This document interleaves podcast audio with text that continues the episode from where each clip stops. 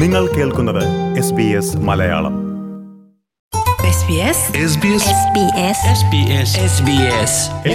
Malayalam. ഇന്നത്തെ വാർത്ത.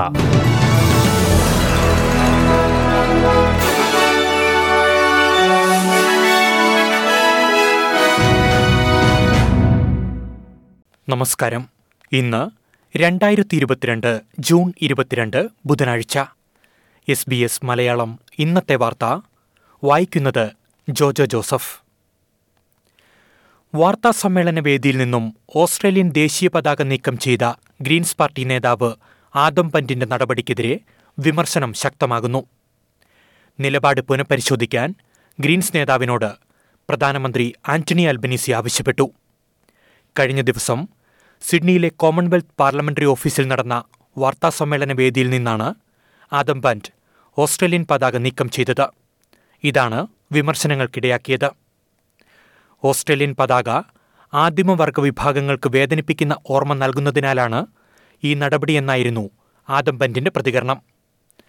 എന്നാൽ ഓസ്ട്രേലിയൻ പതാകയ്ക്ക് മുന്നിൽ നിൽക്കുന്നതിൽ താൻ എപ്പോഴും അഭിമാനിക്കുന്നുവെന്ന് പറഞ്ഞ പ്രധാനമന്ത്രി ആന്റണി അൽബനീസി ഓസ്ട്രേലിയൻ പാർലമെന്റ് അംഗങ്ങൾ എല്ലാവരും അങ്ങനെ ചെയ്യുമെന്നാണ് കരുതുന്നതെന്നും കൂട്ടിച്ചേർത്തു.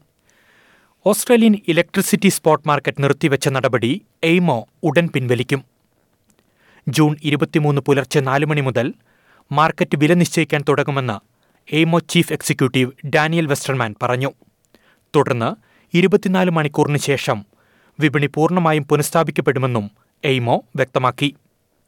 കിഴക്കൻ സംസ്ഥാനങ്ങളിൽ വൈദ്യുതി പ്രതിസന്ധി രൂക്ഷമായതിനെ തുടർന്നാണ് ഓസ്ട്രേലിയൻ എനർജി മാർക്കറ്റ് ഓപ്പറേറ്ററായ എയ്മോ സ്പോട്ട് മാർക്കറ്റ് താൽക്കാലികമായി നിർത്തിവെച്ചത്. അതേസമയം വൈദ്യുതി പ്രതിസന്ധി കുറഞ്ഞുവെങ്കിലും വെല്ലുവിളികൾ തുടരുകയാണെന്ന് ഫെഡറൽ ഊർജ വകുപ്പ് മന്ത്രി ക്രിസ് ബോവൻ മുന്നറിയിപ്പ് നൽകി. വാക്സിൻ വിതരണം ഊർജിതമാക്കാൻ പരസ്യപ്രചാരണവുമായി ഫെഡറൽ സർക്കാർ. ശൈത്യകാലത്ത് വാക്സിനുകൾ സ്വീകരിക്കുവാൻ ആളുകളെ പ്രേരിപ്പിക്കുന്നതിനായാണ് ക്യാമ്പയിൻ ആരംഭിക്കുന്നത്. നാളെ ആരംഭിക്കുന്ന പ്രചാരണം മൂന്നാമത്തെ വാക്സിൻ ഡോസ് ഇതുവരെ സ്വീകരിക്കാത്ത അറുപത് ലക്ഷം ഓസ്ട്രേലിയക്കാരെയാണ് ലക്ഷ്യമിടുന്നത്. മുപ്പത്തിരണ്ട് ഭാഷകളിലായി റേഡിയോ സമൂഹമാധ്യമങ്ങൾ എന്നിവിടങ്ങളിലൂടെയാണ് പരസ്യം പ്രചരിപ്പിക്കാൻ സർക്കാർ ലക്ഷ്യമിടുന്നതെന്ന് ഫെഡറൽ ആരോഗ്യവകുപ്പ് മന്ത്രി മാർക്ക് ബട്ട്ലർ പറഞ്ഞു. ന്യൂ സൗത്ത് വെയിൽസിൽ അടുത്തയാഴ്ച പ്രഖ്യാപിച്ചിരിക്കുന്ന അധ്യാപക സമരത്തിനെതിരെ സംസ്ഥാന സർക്കാർ. ജൂൺ മുപ്പതിന് പ്രഖ്യാപിച്ചിരിക്കുന്ന ആസൂത്രിതമായ അധ്യാപക സമരം അംഗീകരിക്കാനാകില്ലെന്ന് സംസ്ഥാന പ്രീമിയർ ഡൊമിനിക് പെറോറ്റെ പറഞ്ഞു. ആറുമാസത്തിനുള്ളിൽ മൂന്നാമത്തെ പണിമുടക്കാണ് സംസ്ഥാനത്ത് നടക്കുവാൻ പോകുന്നത്. സംസ്ഥാനത്തെ പബ്ലിക് കാത്തലിക് സ്കൂളുകളിലെ എൺപത്തി അയ്യായിരത്തോളം അധ്യാപകർ പണിമുടക്കിൽ പങ്കെടുക്കുമെന്നാണ് പ്രതീക്ഷിക്കുന്നത്. രാജ്യത്തെ മറ്റേത് സംസ്ഥാനത്തെക്കാളും ഏറ്റവും ഉയർന്ന വേതന വർധനവ് ന്യൂ സൗത്ത് വെയിൽസിലാണെന്ന് പ്രീമിയർ ചൂണ്ടിക്കാട്ടി.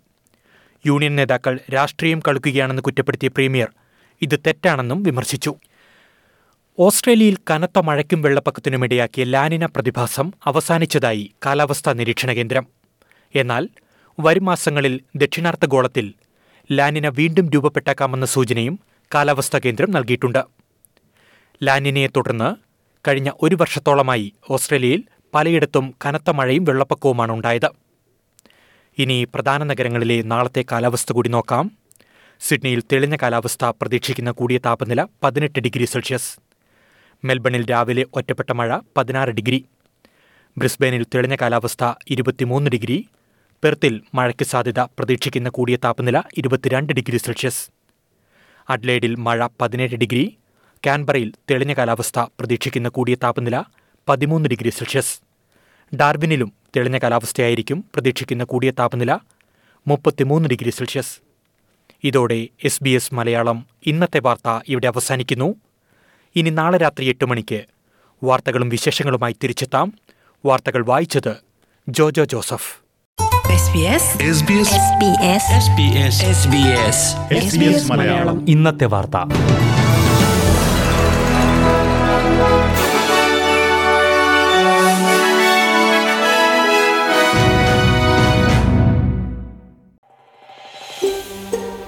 ഇതുപോലുള്ള കൂടുതൽ പരിപാടികൾ കേൾക്കണമെന്നുണ്ടോ?